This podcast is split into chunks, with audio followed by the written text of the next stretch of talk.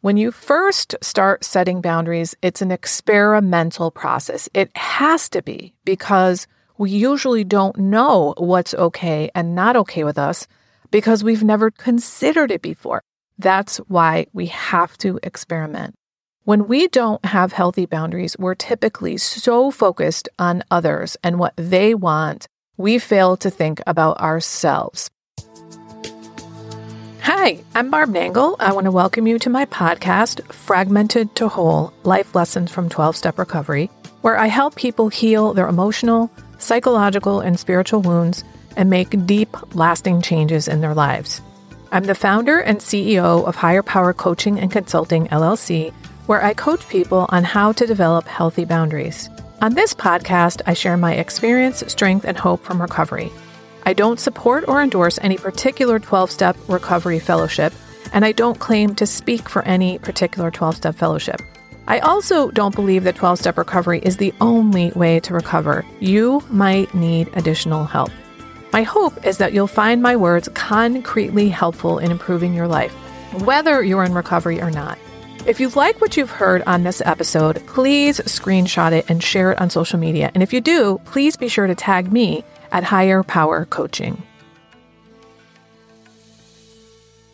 This is episode 207, your step by step guide for how to get started setting boundaries.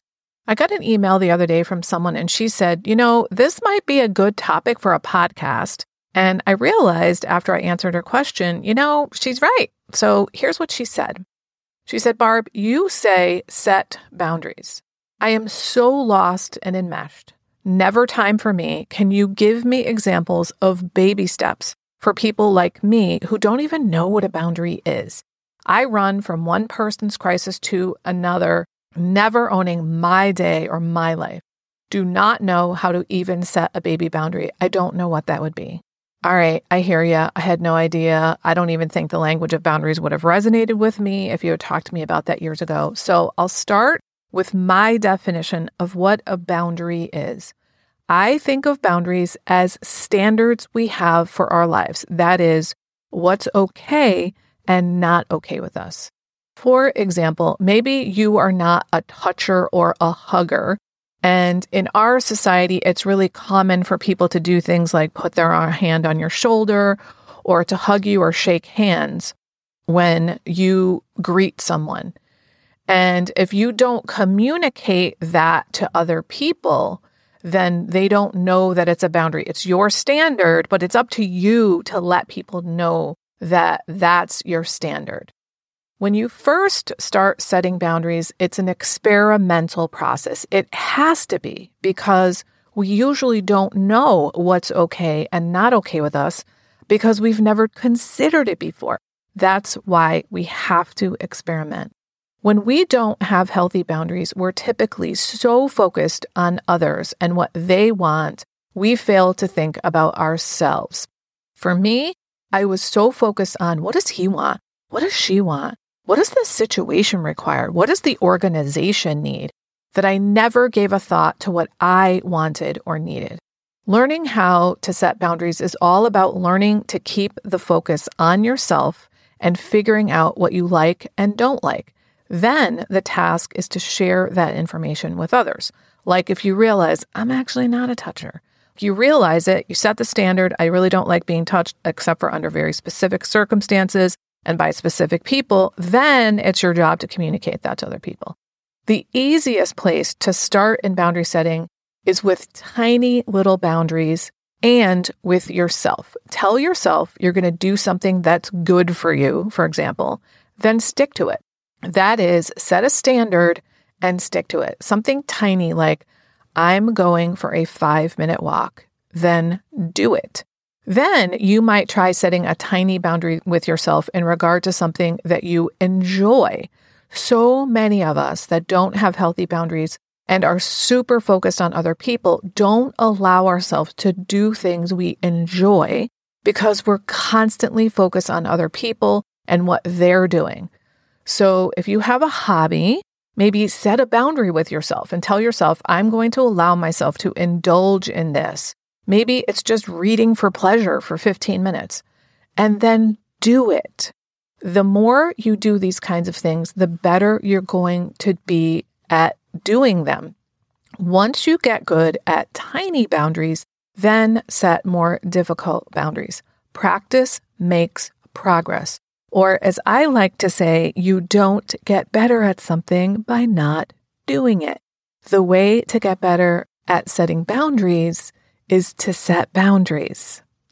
Once you get better at setting boundaries with yourself, then move on to setting them with others. It's best to start with easygoing people. And again, start with something tiny like saying, I'd rather not, when you'd rather not do something, instead of going along with it like you usually do. Try doing that a few times with tiny little boundaries with easygoing people and get better and better at it. As you do that, you'll start to discern what's okay and not okay with you. You'll get to know yourself better and you won't have to experiment quite as much. Once you get good at setting tiny boundaries with easygoing people, then start setting more difficult boundaries with them. This could mean telling them that something they've been doing for a long time is not working for you or maybe no longer working for you.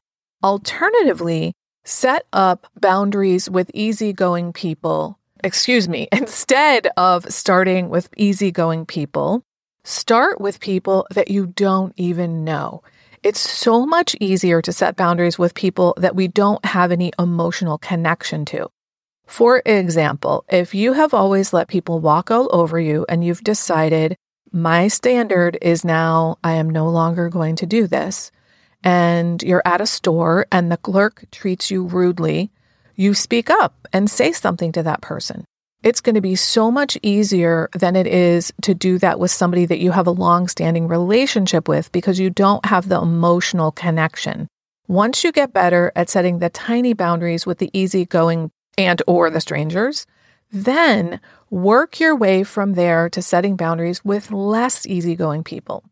Now, this is where it becomes more difficult. And I hear people say all the time, but it's so hard.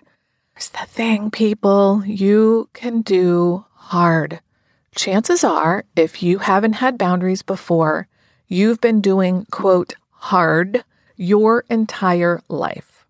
So you can do hard things.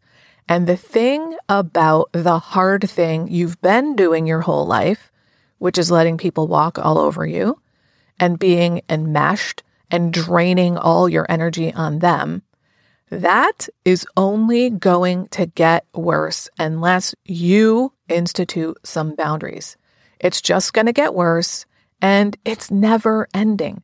But the kind of quote hard that you're going to go through when it comes to changing your behavior and setting boundaries for the first time is that that is going to become easier over time because you're going to practice at it and you're going to get better at it. Remember, practice makes progress, and you don't get better at something by not doing it.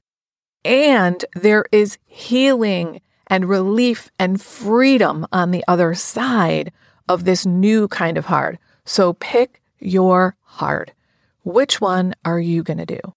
Now, what I'd like you to think about here is what would be possible for me if I were to set boundaries with myself and follow through on them consistently? Now, I'm going to pause for a moment here after I repeat that because I want you to really think about this and I want you to allow yourself to feel in your body the relief, the peace that you would feel if you actually did this. So, after I say this again, I want you to pause the audio so you can truly think about this and feel what it would feel like. What would be possible for me if I were to set boundaries with myself and followed through on them consistently? So, go ahead and pause. Okay, now that you're back and now that you've thought that through, now I want you to ask yourself another question. What would my life look like if I consistently told the truth to others about what's okay with me and what's not okay? So again, I'm going to repeat it again, and then I want you to pause again and allow yourself to think this through and really feel what would that feel like in my life? Imagine the kind of freedom and ease and comfort you could have if you let yourself consistently tell the truth to people about what's okay and not okay. So go ahead and pause the audio, think that through. Now that you're back, your life is in your hands. You get to decide what's okay and not okay with you. And you get to tell others. So, to recap, step one is to start small with teeny tiny boundaries and then build your way to more difficult boundaries from there. Step two, begin by setting boundaries with yourself. Step three, move on to setting boundaries with easygoing people and or people that you don't really know. Step four, move on to people that are not as easygoing and or people that you have long-standing relationships with. And step five, live on purpose and thrive. If you're ready to finally have an enjoyable, relaxing summer doing things you really want to do, instead of always following other people's agendas, I have some openings for private clients right now. If you are really tired of saying yes to things you really don't want to do and being overly accommodating to others, this is for you. It's time to start accommodating yourself. Maybe you're dissatisfied with your relationships and overwhelmed with all kinds of difficult feelings because of your interactions with others. If you'd like to get your life in order before the summer hits, go to barbchat.net and sign up for a free 30 minute call with me about my private coaching so we can get started right away. That way, you'll be done by summer. This is for people who are finally ready to make deep, lasting changes in their relationship patterns, including their relationships with themselves, their partners, family, friends, and colleagues. Go to barbchat.net. If you like this podcast, and I'm guessing you did or you wouldn't still be listening, then you're gonna love the other things I have to offer.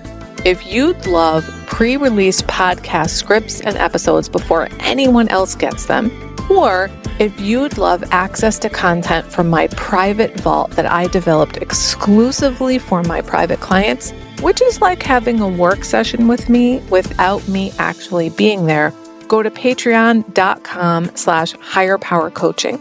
There are three tiers ranging from as low as $4 up to $24 a month. You'll also love my weekly newsletter, Friday Fragments, which has content very similar to the podcast. You can check it out at fridayfragments.news. That's fridayfragments.news. Please like and subscribe to my podcast on your favorite podcast outlet. I'd also love it if you'd leave a review, which you can do either in the show notes or on Apple Podcasts. It really helps other people find my podcast so they can get the benefits you've gotten from listening. If someone came to mind when you listened to this particular episode, please share it with them. And my favorite place to hang out on social media is Instagram. I'm at Higher Power Coaching. Please DM me there. I'd love to hear what you got from this episode. I run group and private coaching programs on building healthy boundaries. Whether you need help with boundaries in your personal, professional, or romantic life, I can help. Head on over to barbchat.net where you can hop onto my calendar for a free 30 minute Better Boundaries consultation. My ideal client is someone who is ripe for change. If that's you, I would love to work with you. My goal with all my work is to help you make lasting changes in your life, like I've made deep, lasting changes in my life. Remember, it's never too late to recover. No one is beyond hope, and healing is possible. Thanks for listening.